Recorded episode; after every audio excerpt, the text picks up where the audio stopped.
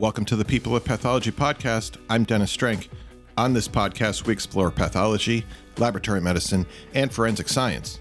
The topic of diversity comes up from time to time in pathology and all of medicine, and it seems like it gets talked about for a while and then the conversation fades away. But what do you do if you want to continue the conversation? Well, if you're today's guest, you start a podcast about it. Dr. Michael Williams is the host of the Diversify in Path podcast, but there's so much more to his story.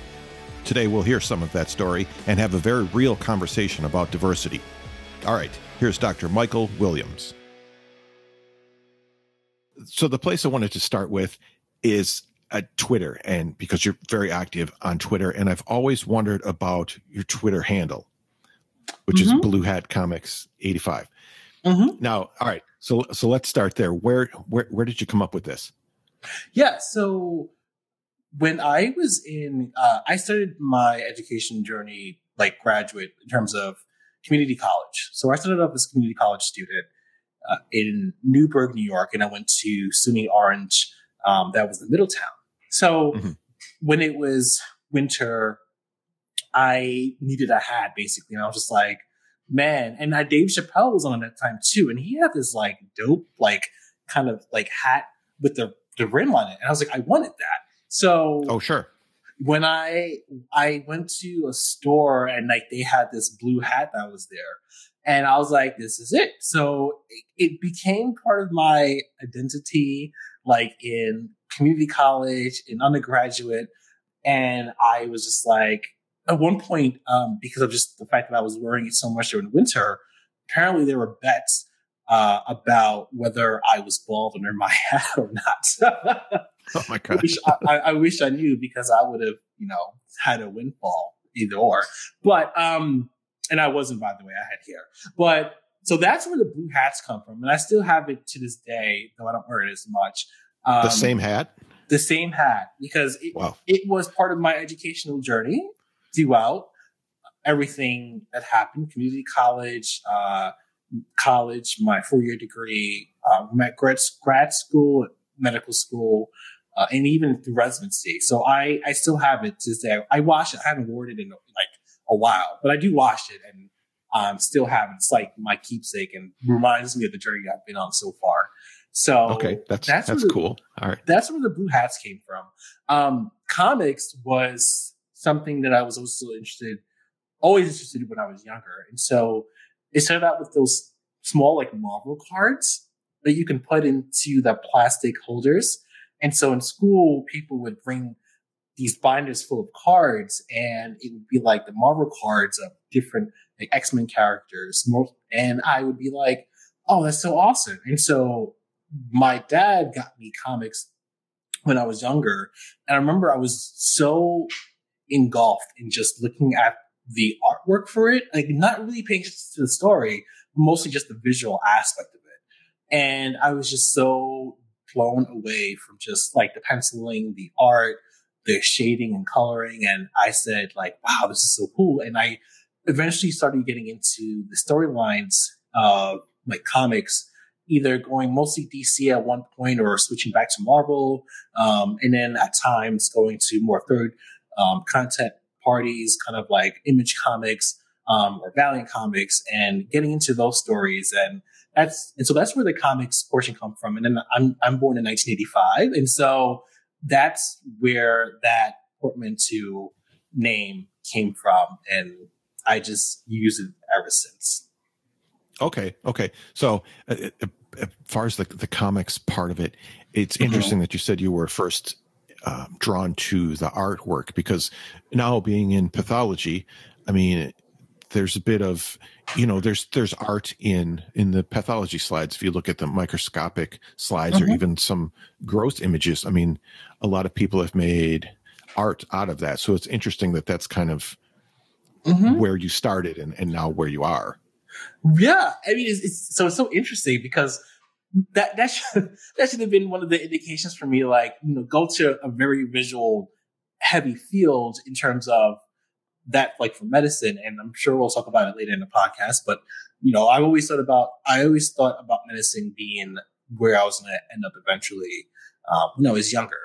And so even like studying and all and all that, I found that anything visual was so much more easier for me to grasp that I should you know, when I was writing my personal statement for for residency, I incorporated the comic aspect into it too, for both surgery and for pathology, but mostly pathology. I expanded on it a bit more to, to say like how I've just been so enveloped in looking at things visually.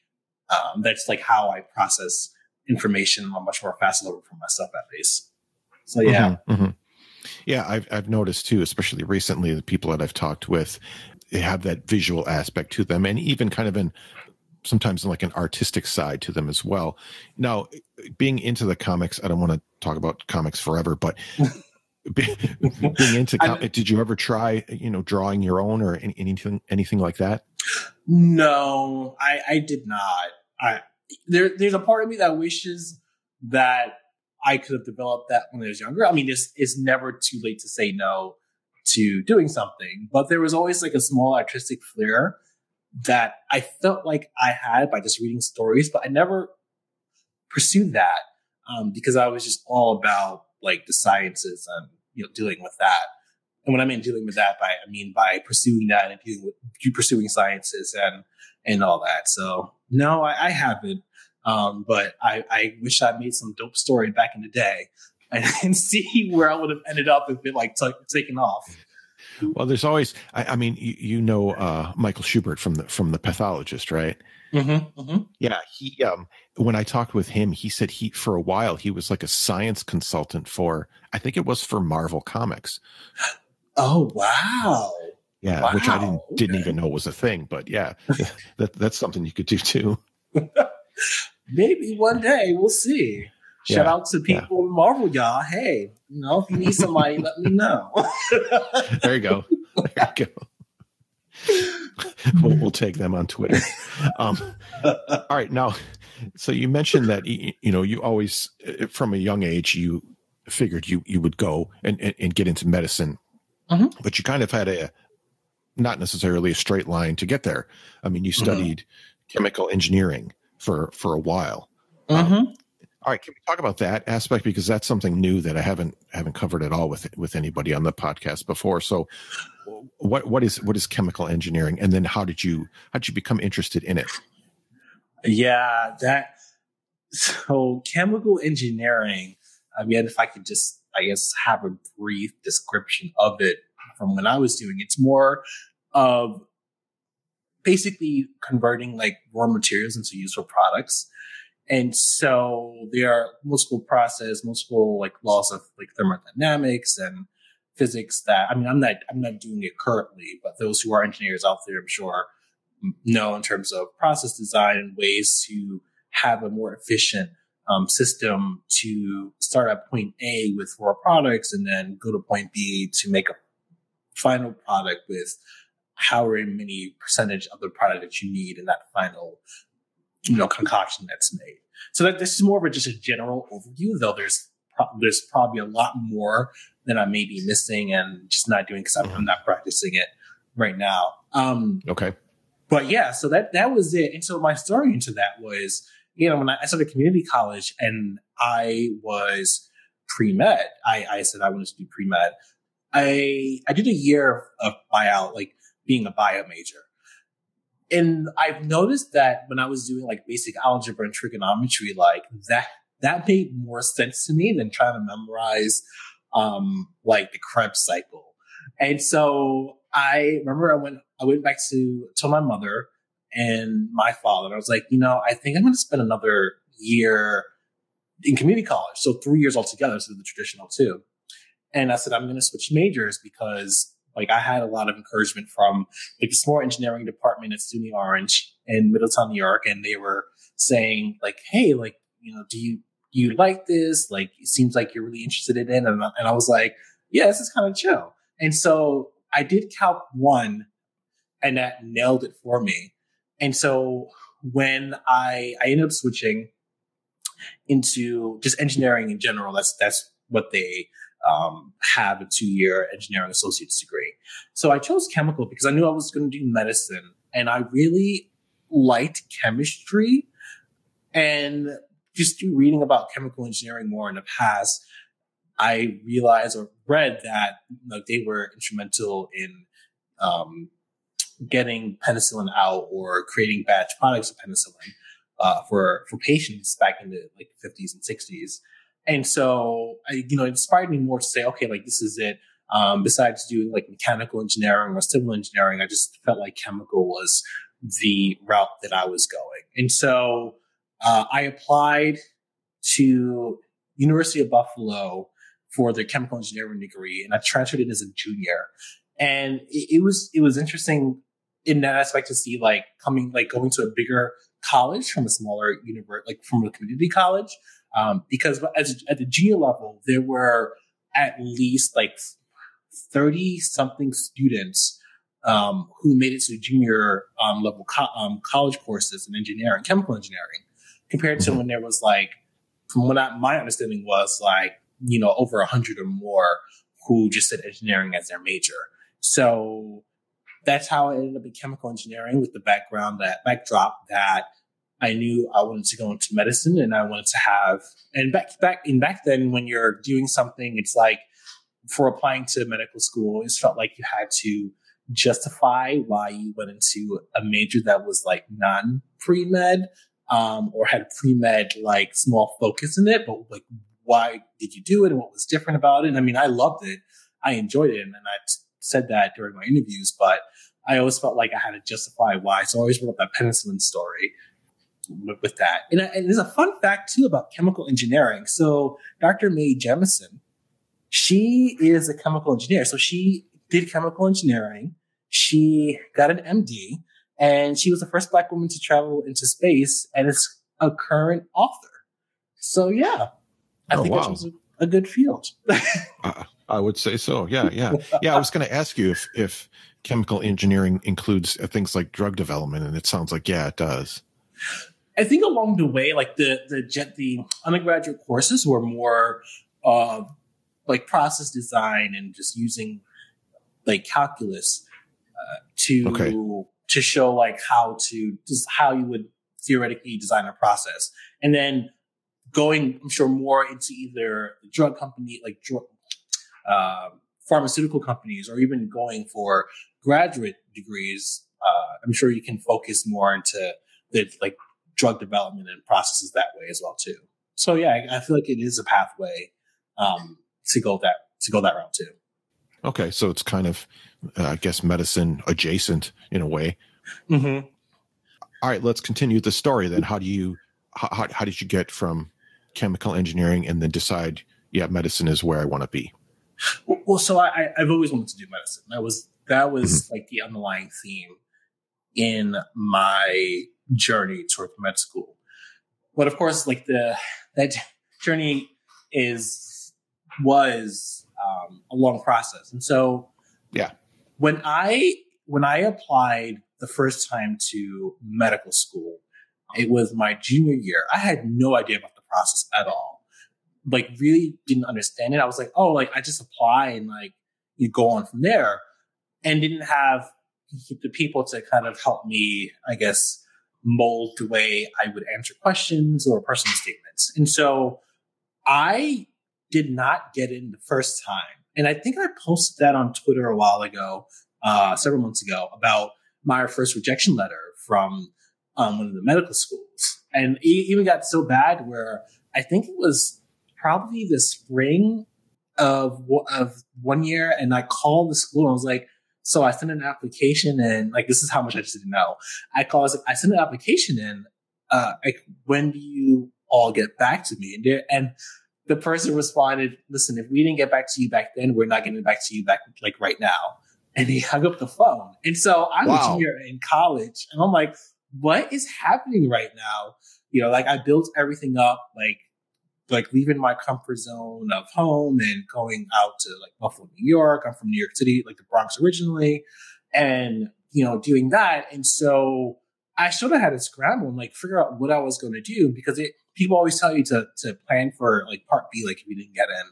And so mm-hmm. I got in contact with the, the pre med advisor, and they were like, "Hey, like you know, maybe apply to grad school and see if that's the way for you to build your resume up and see where you go. So I applied to the graduate program. It's with Roswell Park. So I spent two and a half years there, got a master's degree, and had to. Def- I've never done it before. I had to defend like a master's thesis, which I, they probably took it maybe easy on me. I, I don't know. I probably sh- they probably did it, but uh, it was rigorous going through that that process. Like I know we talk about medical school and and going through the four years or years of going through getting that MD, but going to grad school, I, I would say is equally as rigorous, depending on you know what the program is about. And so I got to see that. Um, eventually, defended my like master's thesis, got the okay to say that I'm I'm going to graduate, get my master's degree, and then I worked for a year, a couple years at Roswell Park on the clinical side in urology. So I worked under Dr. Willie Underwood, who was a urologist, who is a urologist. And he got me one of his like early studies that he was doing. And so I was the first time working in a clinical setting, but I didn't have to go home and like study for something rigorously or think about experiments the next day or think about like what am I liking up in terms of like is there another assignment I have to read? You know, so it's kind of nice, like kind of being away from that. But I also knew I had to apply to med school at that same time. And so when I, uh, when I applied the second time, I, it was great because I had support. Uh, I, I met more people in the medical school. Dr. David Milling was one. It's very encouraging. I remember like every time during grad school, I was like, can I really do this? You know, it's like, I've never done something like this before. It was a big lab. I felt like you know, small like fish in this big pond on this lab and trying to see like how to, you know, move forward with the experiments. And he was very encouraging. And so I took the MCAT the second time. And I think this is where, you know, I'll bring up the fact of like being black applying to med school because okay. there were older physicians, black physicians that I would talk to, like for recommendation letters and stuff. And I remember when I got the MCAT score, and I, they were, it was scored back then, it was out of 45. So I think I got somewhere near like third, like somewhere near 30. I don't remember. But I got, I got that, that number. And I remember they were like, do it, like, like don't apply this season, do it again. And I was like, what? And they were like, no, do it again. And their perspective was like talking to them more was like, when I was when you know when they applied back then, like they had to work twice, three times as hard just to be on even footing or steps with their white peers. And so okay. they try to continue on with that. With that, when they see somebody applying or doing something in terms of medicine, like, you know, that's what that was, that was what was instilled in them. And so for me, they were saying, no, like, I get it, but like, go back, get a better score, have more options. Um, and I talked to Dr. Milling about it, and I eventually applied and said, you know what, I'll see what happens. It's my second time applying. I already have a master's degree. Like I can see what else I can do if I don't really get into medicine. Uh, and I got interviews and eventually got into University of Buffalo. So that's my story of how I got into like medical school eventually as a non-traditional like student. Okay. Okay. That's an interesting story. I think that's important for people to hear for, mm-hmm. for those people out there who are non-traditional as well. And, and mm-hmm. maybe think, you know, cause I used to think, and of course I haven't been to medical school, so I really don't have any idea, but I used to think you just went to college and then you went to medical school and then you did residency and then, you know, like that, like it was a straight line. And what mm-hmm. I've been mm-hmm. learning is that it really, for, for most people, it, it, it really isn't and I, I think you, that was like that for you.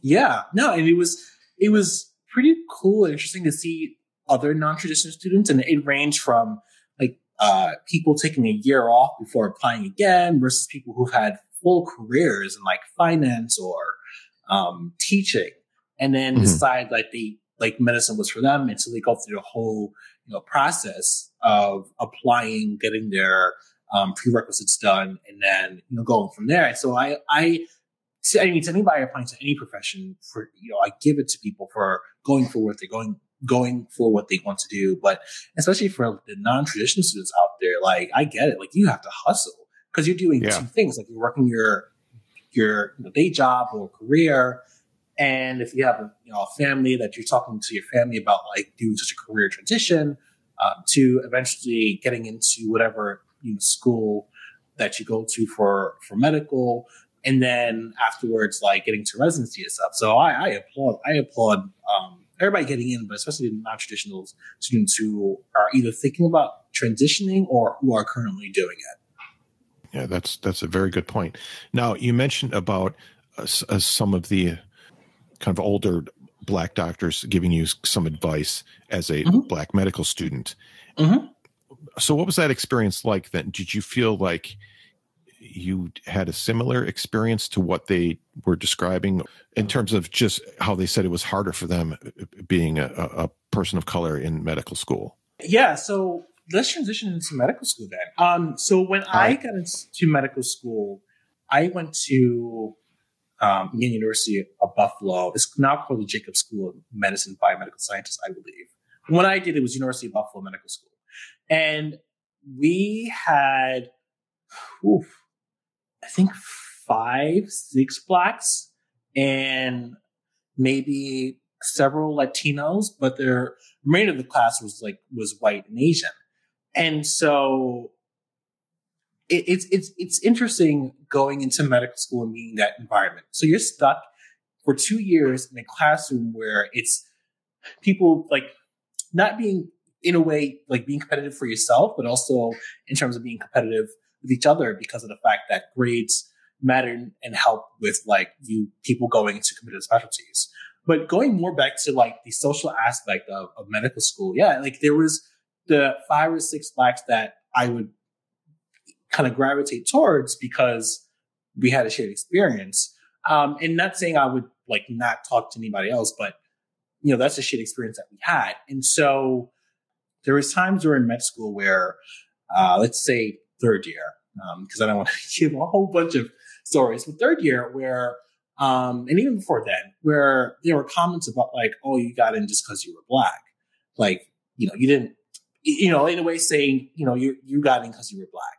Not saying uh-huh. and not talking to anybody else, like, you know, the other students who were in the class who were just studying or stuff, but, you know, you got in because you were black. And I'm just like, you know, it's one of those, it's one of those situations where it's like, all right, like this happened. And, um, you know, back then it's like, who do you talk to about this? Like, do you make a big, do you make a big deal out of it? Or do you just take this microaggression and just go on with it because of the fact, like, if you make noise about it, then you're seen as other not like in within the black students, but like the class. Like, you know, you're seen as, or the feeling is you're seen as this person who who's making such a big deal out, like out of the statement. And it, it, was just it was just so interesting. And there and there were people, and I, I I don't know if it still happens now, but in medical school there there are individuals who has never who have never met a person of color, and so we would or I or somebody else would be like their first experience talking to somebody who's non-white. And it was just so interesting that like this is this is the world we're you know we're at and this is you know the school acting as a microcosm. And i'm not and i'm not saying anything about the school in general but i would just feel like with higher fields where there's less and less um, people of color um, getting into those fields for one reason or another like when you get there it's like you know you're you're you're in a way the first contact that some people would have because the only contact they have of not meeting people of colors through TV, through movies, basically stereotypes, and that's right. their perception. You know, so you're trying to talk to somebody, but also break down their perception, and it changes the dynamic of how you talk to people because then, you know, in a way, it's like, okay, I have to be more on guard and not show any sort of, you know, stereotype that movies, TV, media have about like individuals because then subconsciously or maybe consciously these people are going to be like oh yeah like that's how black people act so sure you know not right. in a way outside of, of, of of what media has but just like oh yeah that mm-hmm. so you know it's all i feel like it's always like some sort of battle that's happening even i feel like now to this day with, with people it's it's in a way still that because i'm sure there are people who still have to act a certain way in order to make other people feel comfortable around them. And basically, comfortable meaning code switching or conforming towards the, that individual so that they, that individual feels more comfortable around them instead of vice versa. So wait, so you're saying you you felt like you had to do or act differently so Yeah. other people were comfortable? Yes. Mm-hmm. That that seems I mean, I understand, but that's wow, that's very backwards. Okay, Yeah. I can't imagine the pressure that's on top of being in medical school. Wow. Right. Mm-hmm. Okay. Okay. I wanted to get into like how you got into pathology and I know you were interested in surgery at first or maybe Mhm. kind of at the same time. So Yeah. Let, let, let's go, let's go through that part. How did you, how did you become interested in, in surgery and, and then in, in pathology? Yeah. So when I started medical school, fun, uh, interestingly enough, like histology was my favorite class because it goes back to the whole um, visual understanding of things. Like I can see Yeah. when they posted a slide about like normal histology of um, colon or GI. I was like, oh, I know what that. Like I was like, oh, I know what that is. Like I can see it. And Mhm. so I developed this interest of, in pathology and wanted to pursue that. And so me, so you know, let's let's fast forward towards third year. So I was like, okay, pathology, that's probably where I'm going. Um, and I did my first rotation was surgery. And I had, I think it was the, for the most part, it was so interesting to see, to be as a student and kind of see like what surgeons go through, meaning like, you know, what kind of medical decisions they have to do. And there was such anatomy, uh, associ- there was anatomy associated with like being a surgeon. And I loved anatomy. I loved that aspect of it. And I was like, oh wow, like I'm seeing patients and I could, you know, do anatomy. Like, okay, like I think I'm gonna become a surgeon. So uh, when I applied for surgery, I actually didn't get in. I prelim the first year. And the program director at University of Buffalo, his name was Dr. Lukan. He, we had that like discussion because the SIL process is a whole emotional process. But we had a discussion and I said, um, he apologized. Like, you know, I'm sorry you didn't get in, but like, you know, we have a spot for preliminary. Uh, and preliminary, preliminary means that you don't like, this is, for those listening, there's a preliminary spot and categorical spots. So preliminary spots are just one year contracts. Categorical spots mean that you can progress through the five years or whatever years of a residency without having to worry about applying to another residency in between uh, in a way compared to a prelim. So if I did a prelim year, I would have to apply to surgery and residency again uh, in order to get a categorical spot so that I had like a, a definite space for residency. So that that's just a difference between those two when I say that. Um, Okay. So I got the preliminary spot, and when I I, I did it, and um, the year was very uh, whew, rigorous. Um, and what I mean by that, it wasn't it wasn't the work. I dealt with some very malignant personalities, and it, well, mostly a couple. The remainder of the the surgery the surgery residents and clinical team were good. I, I enjoyed working with them, and you know at times miss them and see how they're doing. I still keep in contact with them too. There were a couple of people who were very malignant, and so and that's who I worked with for the most part.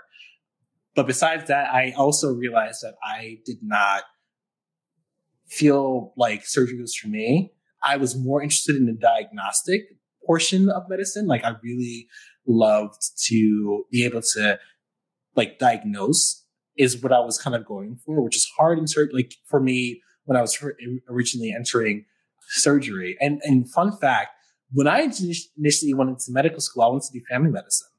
I wanted to go in and and go in do family medicine and be like, all right, like this is what I was doing. And then I did clinic, and I was like, I'm not a family medicine doctor. I was so much more interested in pathophysiology and and, and coming up with the diagnosis. And I was like, that's where I feel like I'm heading. I thought surgery Okay. was that way of doing that, but it, it was actually pathology. And so I was able to take a elective with the, patho- the pathology department at University of Buffalo.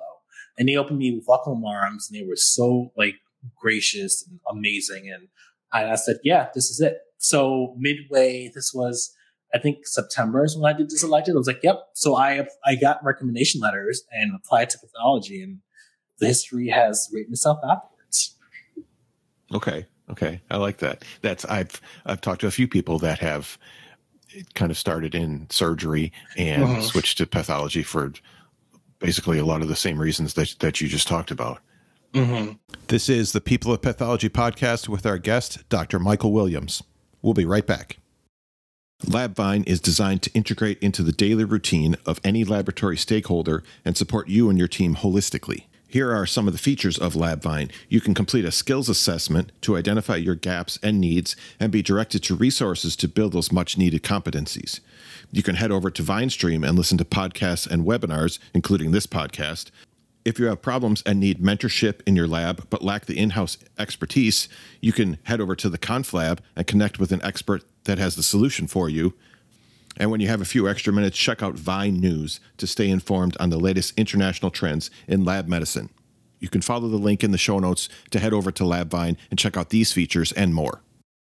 Dress A Med has been designing and manufacturing high quality scrubs since 1980. The prices are affordable, the shipping is very fast, and the scrubs have lots of pockets, which I really like. I actually have several sets of these myself. So check out Dress A Med by using the link in the show notes. You can sign up for their loyalty program for free and earn special offers and discounts. Now back to Dr. Michael Williams on the People of Pathology podcast.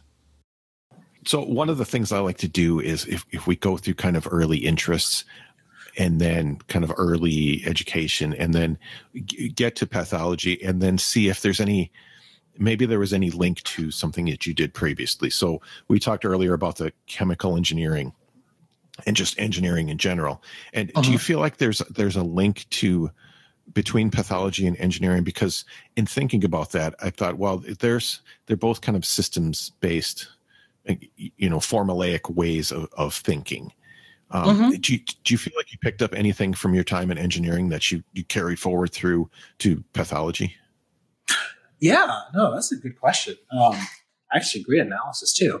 So, so you know, I, I didn't really, I guess consciously, I haven't really thought about it too much. But now that you bring it up, I think that, like, for example, guidelines by like CAP, for example, where they have Mm. they have like ways of this is how we're going to go and sort of present this data to to the, our clinical colleagues. So, for example, like with HER2, um, ERPR biomarkers, yeah, in, in a way, it's, it's kind of just like with, with engineering where there's certain amount, certain specific amount of rules that you are given in order to identify the process and then, you know, optimize it.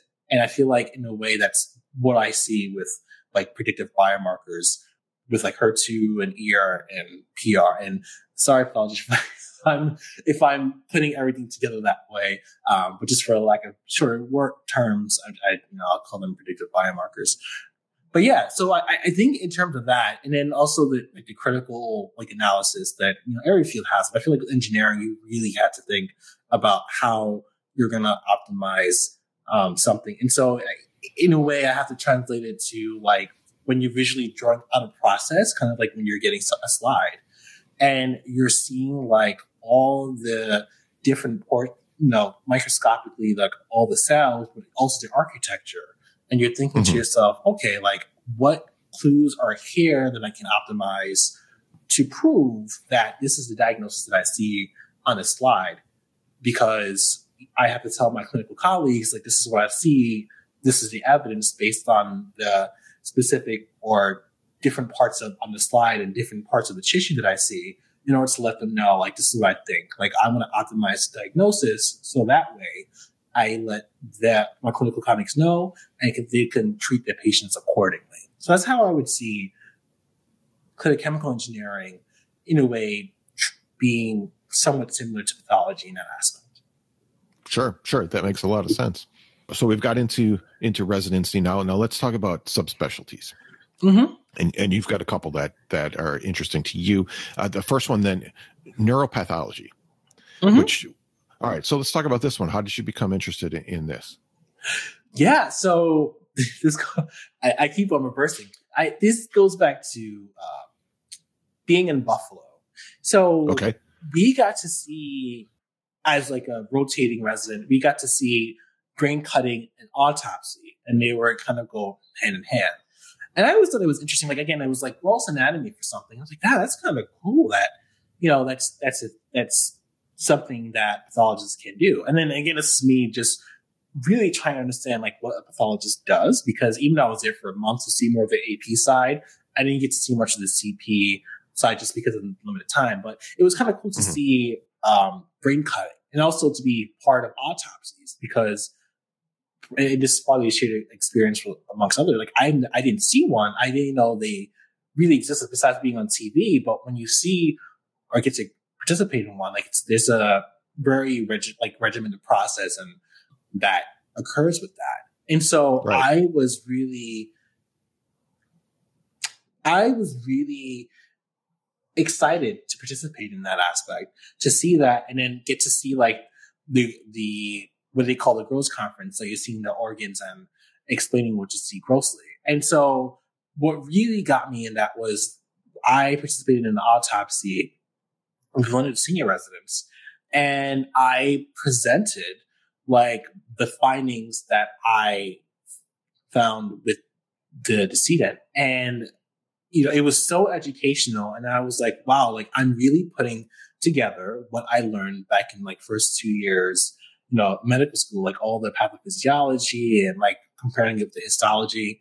And I said, wow, like I think this is what, what I like. Like I'm really into forensics and brain cutting and seeing that. I was like, wow, like those two would be cool. So going into residency, I was very open minded just to see what things are available for pathology resident in general. And of course, it was so broad and expansive going through the years. Like, wow, like I didn't know, you know, pathologists were involved with lab directorship or lab medicine. Like I, I thought it was just this black box that just existed. And I remember sometimes like being in a clinic or sorry, on the floors and thinking to myself and talking to residents, like, do you ever wonder where these chemistry values come from? Like, who who does these? But I never really, you know, go went further than that. But I've always felt like, you know, even through my rotations, I was like, wow, like pathology, like maybe forensics for me, maybe neuropathist for me. And I had like kind of a change of heart for a bit because I was like, you know, we do so much surg path, like maybe I'm meant to do surgical pathology, but like I also, in a way, like grossing. Um, and I was like, oh, I that's great to, to hear. I love that. It's like, I, I, I, did. I was like, wow. Like, and I remember talking to my program director, and I'm not making this story really long, but I was like, wow, I really, in a way, like, I mean, I may be st- standing and cutting and like, man, like, okay, next specimen, how I'm going to deal with this complicated specimen and, and margins, but like the cutting and like getting the sections and stuff like that, like, I, I, I was like, I would miss that, like not being able to do that. And so I talked to my program director and talked to the medical examiner. And I was like, yeah, I think I'm going to do forensics. And then I was like, yo, man, neuropath, because we had a neuropathologist at SUNY Upstate, uh, which is where I did residency. So each year we always had somebody who showed us neuropathology and we also always had contact with brain cutting. And so I decided to apply for both of them and then see what happens. And so now I'm currently at UAB, University um, of Alabama in Birmingham for neuropathology. And then the plan is to do uh, forensics at uh, the Allegheny Medical Examiner in Pittsburgh. I'm curious about the, the forensic pathology part because you mentioned kind of the TV aspect, which is not a real good representation of the field. But mm-hmm. given that well, at the time, I guess if you were were you active on, on Twitter and all of that stuff at, at that time?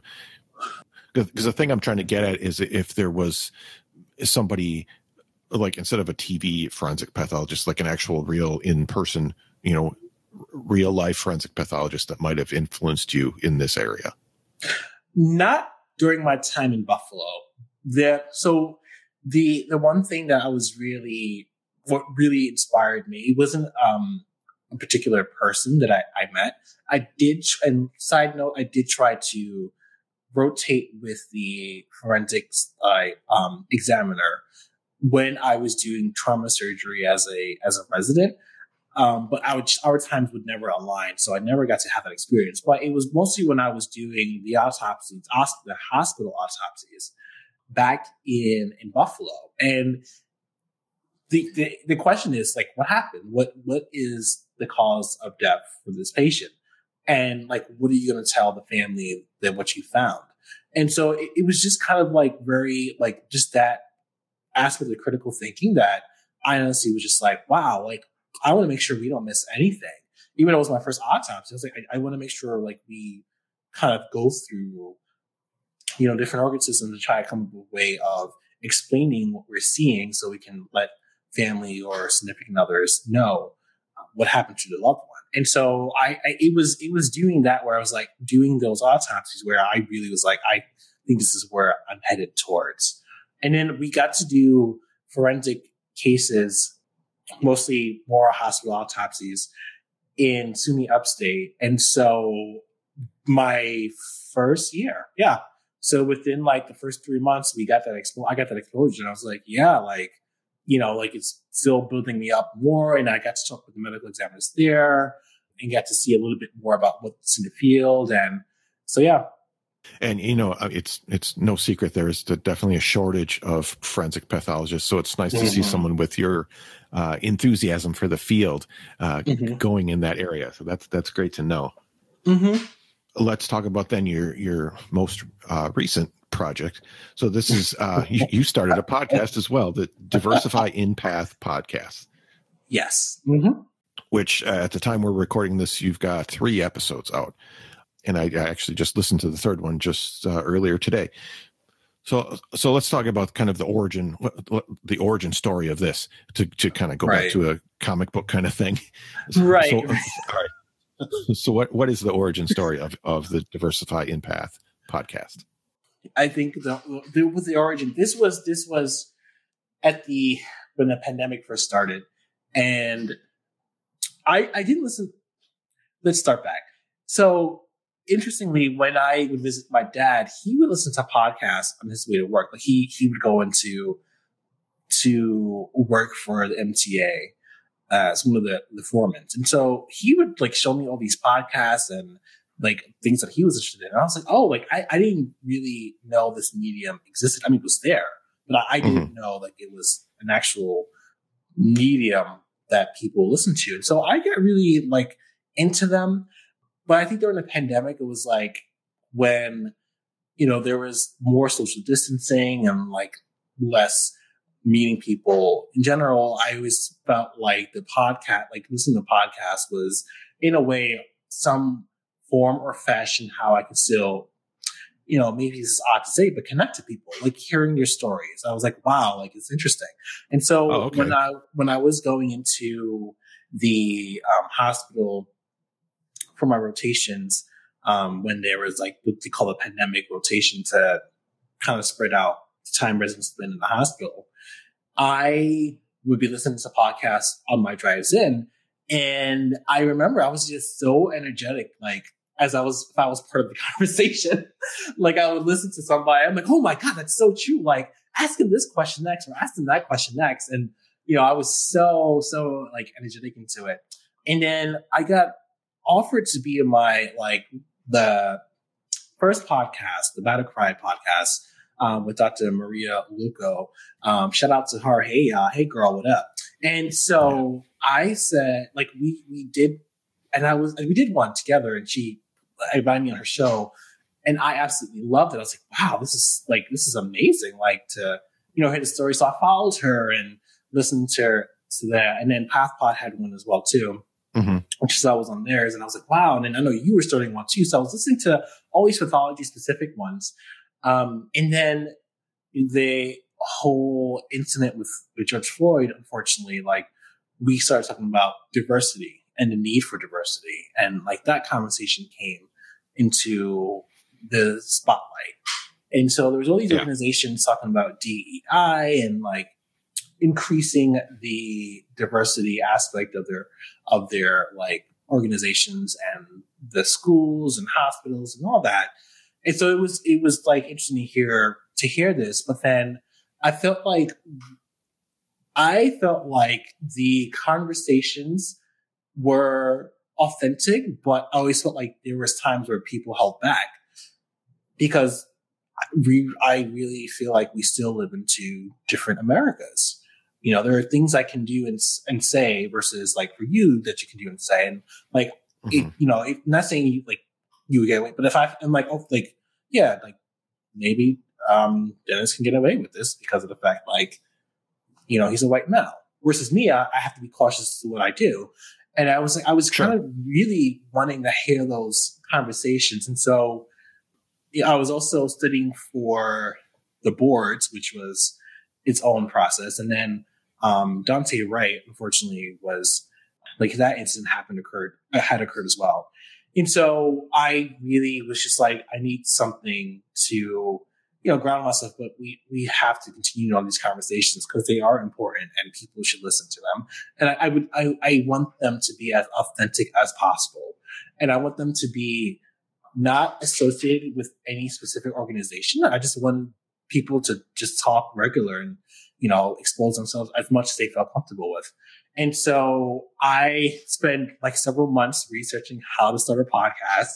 And I, I'm like, oh man, like this shouldn't be too bad. And well, yeah, there was months that I was like researching how this all occurred, like how to start one, the equipment, the software, um, and Sounds like, familiar.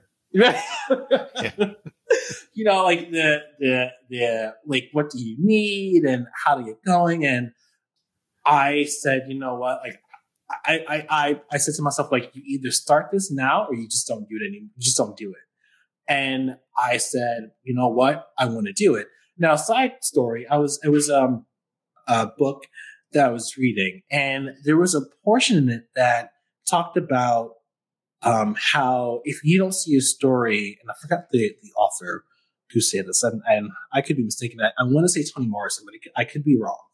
Um, where she or they stated that if you don't see a story in a bookstore that you want to read and you don't see it, then make it like create it for yourself. And that's what I did. I created something that I said, I'll see how this works out and turns out and kind of going from there. And I, I was like, I kind of told like Nicole um, Jackson, she was the first person Uh-huh. that I, I, I told, and I was like, so I'm going to do this podcast and I, I want you to be on it. Like, would you mind being on my, you know, first couple of episodes? So she ended up being my first episode. And before, I remember before we recorded, we had like a whole like, you know, hour talk before like we actually recorded. And I said, Nicole, I'm going to start this. And I'm like, I don't know what I'm doing. She's like, you'll be fine. I was like, well, here we go. And, and so, yeah, and we did it. And like, you know, there was the editing portion, which nobody ever talks about in podcasting in a way. They do, but like behind the scenes. And so like the editing portion and learning about like editing, which was a hassle. But I got it together and I was, and I told Nicole, like, I think I'm done. I'm going to publish it. She said, okay, go ahead. I was like, all right. And, um, yeah. And so it got published and like, it, it just, I guess, blew up because Nicole was just so energetic when she was talking about her truths and, and everything, um, that she went with. And she was just like, you know, unbiased and like completely blunt in my opinion. I was like, I love Yeah. this. And so I, I talked to other people and I said, Hey, like before Nicole's like, before I interviewed Nicole and I said, Hey, like I'm starting this. This is what the project's about. I, I, I would want to have you on there, you know, and this is what I'm, I'm envisioning, you know, even though it's just short term goal, like in terms of my vision, I was like, I, I, I want you on because I, I would love to interview you. And so, um, Betty Eboa was like, sure, okay. And then Marcos Lepe, hashtag hot sauce, he, he came on next. And so, and so it was just like, wow, like, you know, and I asked more and more people and they just seemed so into that. And I tell them like, listen, I'm still learning the process. Like, please forgive me. And if I get something wrong. And so, yeah, that's how that started. And it's, you know, how it's currently going. Um, Uh-huh. Every Thursday is a new release. And I always, you know, hope that the stories bring something new to light and they're not something that people don't, you know, pay attention to, but like, you know, maybe it encourages somebody to have a discussion with somebody of color about like their experiences and like, you know, go in that aspect versus like seeing something and like not saying anything because, you know, silence is a powerful weapon. And if somebody is Right. going through something and you're not, not saying you, but in general, it's not being said, like silence is it all. So that, that's one of the hopes of the podcast, but that's where the origin of that started. Okay. You know, I, something you said that, you know, for a short time there, everybody was talking about diversity mm-hmm. um, with these the incidents that happened that you mentioned. And then it kind of not went away, but it was a lot less in a short mm-hmm. period of time. And I think what you're doing is kind of continuing that conversation, which really needs to happen. And it's, you know, like you said about Dr. Jackson, it's a very kind of open, honest discussion and it's mm-hmm. just it's just two people talking, which which I think is great. Mm-hmm. Yeah, no, and it was, you know, I I, I was, and, thank you for saying that. And I, you know, it's with Nicole, Dr. Jackson, she was, I was like, all right, and and I, and I knew her, I know her, known her from Twitter. Like this is where um where a majority of the people who interview from, like on my podcast, yeah. I know them from Twitter, and we've talked, we've had several conversations outside, like like privately or DM back and forth, and we would exchange phone numbers and we talk.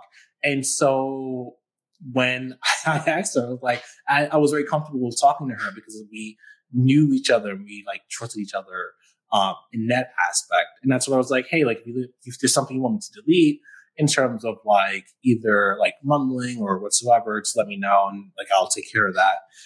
But yeah, no, it goes back to what you were saying. I think the conversations yeah, they, they kind of went away from the limelight. And I, I feel mm-hmm. like it's always, not always, but there's like this, like being an engineer, like this sign, this, this, um, sinus waveform where like something happens and like people think about it and then it goes away. And there's so much that the, for example, people of color, um, communities have to deal with like whatever you know, crashes down and like have all these unresolved issues. And then when it happens again, it's like, well, this happened. It still happens. Why is it such a surprise?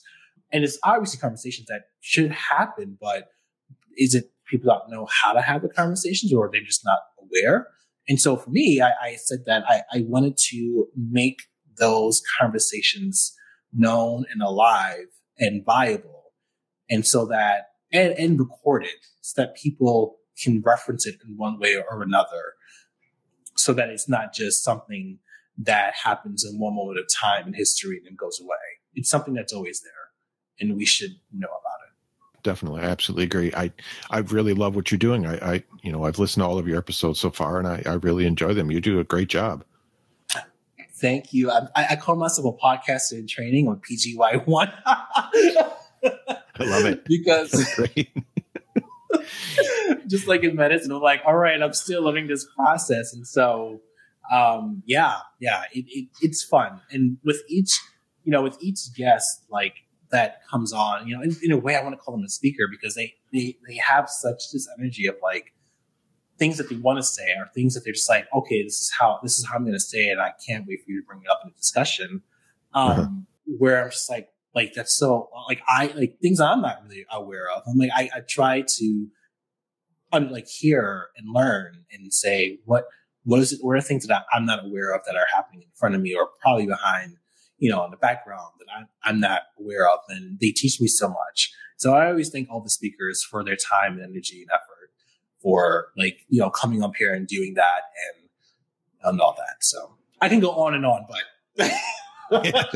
you know, all right. Well, one, one, more question about the podcast. That you know, yeah. when I started, I was very surprised how willing people were to to to come on and you know and, and be interviewed for for the, a, a podcast, especially one that was brand new. Uh, you're having that experience as well. Like everybody's just like, yeah, that sounds great. Let's do it. Yeah. So, um, yes, for the most part. I mean, I did. I I did have some people, and and not not not their fault at all. I'm like, this is this is a new project and I think for them, it was just like, okay, let, let's see how it goes out. And, and again, not any fault of their own. It's just like for something like this, you know, would they get pushed back at an institution there they are in, or you know, like would they feel like they say something that they just don't want to be known? Um, but for the most part, I people are have been super excited about it. And so for me, when I you know I ask somebody, I tell them like, listen, this is you do not have to at all. I'm just you know, asking. And if not, you know, sure, cool, no problem. Like, I'm not going to be like, oh, we're, you know, we, we no longer should talk at all. Like, I, you know, thank you for letting me know, like, why you don't, you don't feel comfortable quite yet. And maybe in the future, after hearing stuff, sure, you want to come and talk. But, you know, mm-hmm. I, I, just, I just go with whoever I can, you know, as humanly as possible too, because it's just me, you know, like one person doing everything. And then just wait to, you know, hear their stories. So, yeah. Yeah. Okay. Okay. All right. Now, the, the last thing I wanted to ask you about so you're very active on social media, especially Twitter. Mm-hmm. And I'm curious how, how, how did this start for you? Twitter was like, I, so let's go back well, a little before residency, actually. I started Twitter, I think probably my second or third year med school. I, I didn't, I had one of those generic like Twitter names they give you, like your initials or name and then numbers behind it. And mm. then when I started residency in pathology, my first year, a couple of my senior residents were saying about, talking about Twitter and social media and the use of it in terms of like pathologists being on it and all that. And I was like, oh, like that's so cool and awesome that they're doing that to kind of see cases and maybe learn along the way. And so when I started at upstate, um, Syracuse, New York, I was moving from Buffalo. And part of my, like for me, my going away process of Buffalo was go around taking pictures and selfies because I, I wanted to have like a visual, again, going back to the visual representation of like where I have been at and where I'm going. And so throughout the whole like orientation, like first couple of weeks, I said, I need to take a picture of what, what we're doing right now. And so the, the program director and coordinator would like sit there and like, they're like, what's happening right now? I'm like, trust me, it'll be great. Uh, I was like, I don't know if it's going to be great or not, but I'm just doing this for myself. And then, uh, it spawned off into like the whole selfies and me posting like cases on Twitter and like just saying, you know, like I didn't think like nothing was going to come from my Twitter account. Uh, and then over the years, it's just been like this vehicle to use as networking and seeing like posting interesting cases and like seeing what other people are doing, especially, you know, during these times where we're all social distancing. It's like the one sort of most common thing that helps me keep connected to um, the pathology world. And so that's yeah. what, how it kind of evolved over time. I mean, I would go to conferences and just like take pictures and like, oh no, I remember, I know who you are on Twitter. And like, you know, it's like one of those things like you know the person's Twitter handle and name, but you have no idea what their first name is at all. so, yeah. so there are people who like, oh, I know you, you're Blue Hat Comics. I'm like, yeah, it's me. And they're like, so what's your name? And I'm like, oh, I'm like, and so it, just you know it grew and evolved from that, and then and that's how like my you know story in terms of Twitter, you know, came you know came from there. And, uh, and at one point, I at one point I was just going to quit Twitter. I thought that it was like I think it was like third year of residency. Um, I don't know if anyone wants to know this, but I'm going to say it anyway. I almost I I, I was going to quit Twitter. I I didn't know what other value I would get out of it besides just like, you know, posting selfies and all that. And I figured I can, I can catch up with people at conferences and kind of just do that. And so at one point I was like, oh, I should probably like delete it. And I talked to a couple of people, um, about it. And they're like, no, no, like you should keep it on, like just have it. And so it was just kind of there in the background and like you know, unfortunately with the George Floyd incident, I, I was on there and just, you know, it became an impetus of just what can we do to make this process better. And so I stayed on mm-hmm. and still on currently. And, you know, just, I, I, I love it for what it is now, even though I'm not on it as much during the day.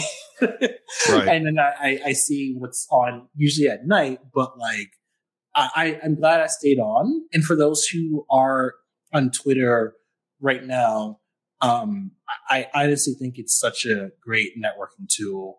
It's such a great way of just seeing and meeting people that you would not necessarily, you know, really talk to in person when you see them on conferences. Like it, it initiates a conversation and initiates friendships from there on out too. So. Yeah, absolutely. Absolutely. Do you feel like it has kind of increased awareness of the pathology field? I mean, you mentioned earlier about thinking about, oh, you know, does does anybody ever wonder how these lab tests are, are run and things like that?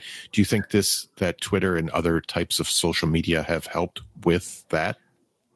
I, I want to say yes to a, I want to say yes. Um, there are non-pathologists who are following like pathologists. And so it was also, it's always like interesting to see like somebody who's like a PhD or like, you know, you go to somebody who has maybe a large following in pathology or like who has a really good point of statement that they say about pathology and like seeing all this vast specialties and professions mm-hmm. coming in and asking questions like PhDs or, you know, those who are OBGYN or those who are family medicine um, I I I want to say I've made some friends, some non-pathology friends recently or in the past, and I try to tag them as um, as much pathology pictures that I post as I can, so they can kind of get an aspect of what I do, while I kind of see like what they post and get an aspect of like what's going on in family medicine or internal medicine. Um, and I, I felt like there that makes such an awareness of pathology, but also vice versa we get to see like what our clinical colleagues are doing. So Sure, sure. Yeah, mm-hmm. it works both both ways. That's mm-hmm. and it benefits everyone that way. And I do want to say too, this also applies to the pathology assistants and the um, laboratory technologists as well too. And everybody in pathology, I'm not saying pathologists in general, but I think the whole realm and field of pathology and lab medicine um, ha- is represented on Twitter in one way or another. So not only do we get to see like what other fields are doing or what like other subspecialties are doing, we get to get the advice from people who are in lab medicine and in multiple um like steps of the way. So yeah, yeah, I love it. That's that's great. That's a good. I think that's a good good place to end. So mm-hmm. this this has been a real fun conversation. I, I really appreciate uh you know learning about your your path to uh to pathology. So uh, Dr. Michael Williams, thank you very much. All right. Thank you so much for having me on. I appreciate it. Great big thanks to Dr. Michael Williams. Now, next week, I'll be speaking with Dr. Charla White. We're going to be talking about three dimensional imaging of tissues as well as 3D IHC. Here's a short preview, and then I'll be back with some final comments on this episode. So, by the time I got to high school, I was really into if they offered it as a science, I was taking it. You know, can I take anatomy and physiology? Fantastic. Mm-hmm. Biology, mm-hmm. chemistry, physics, so when I went to college, I originally went in thinking, I want to go to med school, but I want to get an engineering degree because with engineering, especially chemical engineering, I didn't have to choose between math and science. I could get the best of both worlds. And you have to take all of these other classes. And then, oh, med school, I can still do biology. So that was my original trajectory. I'm going to go. I can still do math and science, which I love. And then I'll go to med school then I got to college and I decided that I didn't need to make my type A tendencies worse. and that seemed to be what pre med was lending itself towards. So I was like, I don't need to do med school, but I still loved engineering. So, like I said at the beginning, Dr. Williams has such an incredible story, and some of the things that he went through just gave me a lot to think about later. We actually talked for a while after we stopped recording, and really, this should have been a two part episode. There's just so much more to his story. And I hope one day that we all get to hear the rest of it. In the meantime, go and listen to the Diversify in Path podcast if you're not already. It's really good. The guests have been great. I really enjoyed the story so far. You can find a link to that in the show notes. Also, this past Thursday, I was on Lab OPEX Live with Lona Small, and that was a lot of fun. We talked about making and cultivating professional relationships. And really, just like this interview, we only just scratched the surface of that topic. There's a lot more we could have discussed, and I might do more in that area in the future. So look for a link to that in the show notes as well. You can follow this show on Twitter and Instagram at People of Path, or connect with me on LinkedIn. Thanks for continuing to share the show with others, and together, let's inspire the next generation of pathologists and laboratory professionals. This show is a member of Health Podcast Network, which connects listeners with conversations and stories about health, care, and well being. And you can find a link in the show notes to Health Podcast Network if you'd like to check out some of their other interesting podcasts. Thank you very much for listening, and I will talk to you next time on the People of Pathology podcast.